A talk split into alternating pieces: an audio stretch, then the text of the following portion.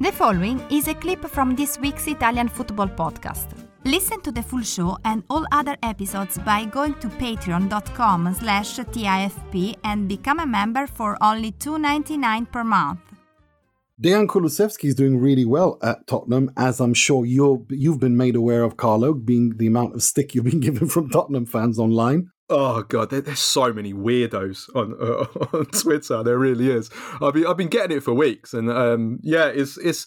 I was clear from from the start, and I, I, I st- stand by it now. Juventus made an absolutely incredible deal. They they sold two squad players who, in my opinion, would never ever be good enough for the, for Juventus's level.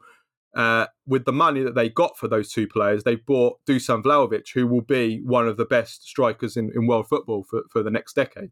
Um, but Tottenham fans want to, you know, every single time that, that, they play a game, they, they keep tweeting me abuse, and I've got this one really weird message from from a from a Sky Sports correspondent who who who drafted up my tweet and, and put it uh, framed it um, and said, "Oh, hang it from the Louvre" or, or something. Just that's damn right weird. These some of these people, um, but um, but you know, well done to them, well done to them. But I just have to say, Antonio Conte, absolute genius because this guy gets the best out of everyone. I mean, he even made uh, Victor Moses, Graziano Pellè, and Eder look like world beaters. So, you know, just think what he can do with Kulusevski and, and Bentancur, who are good players. No, I think they're good players, and I think, but I think with Kulusevski, he was born to play for Antonio Conte. His traits as a, as a character, as a person, and his characteristics as a player just suit Antonio Conte's football, and and it's awesome. I think both Tottenham and Juve and Bentancur and Kulusevski and Vlahovic all won from this deal.